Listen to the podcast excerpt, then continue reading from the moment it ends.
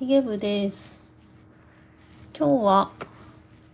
ナミビアの VR 旅行に行ってきました。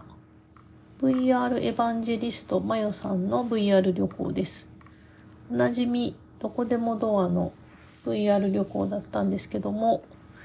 今日はナミビアということで、とても楽しみに参加しました。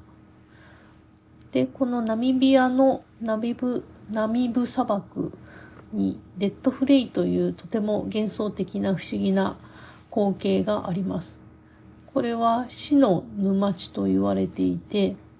枯れた木がそのままの姿で何世紀も残っているそうです。ここの気候がとても過酷なようで、そのせいで枯れた木がそのままの姿で何世紀も残っているということでした。このナミブ砂漠の赤い砂の砂漠の様子もとても幻想的で綺麗だったんですけどもこの枯れた木ちょっとくぼ地になっているような海が干上がったような地面をひたすら歩いていくとこの枯れた木のところに着くんですけどもそこは本当に不思議な光景で時間も止まっているような生物も何も生存していないようなそんな感じの風景でしたそして砂漠の向こうから太陽が沈んでいく様子が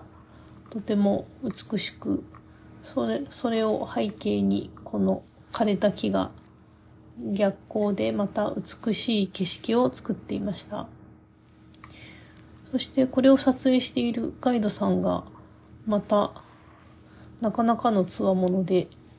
一人で黙々と歩き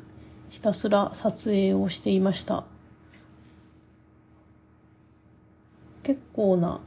風が吹いているところもあったんですけどもひるむことなく黙々と砂漠を登り撮影をしさすがのガイドさんだとそんなところにも感心したツアーでした。とても貴重な体験ができるので是非参加してみてください。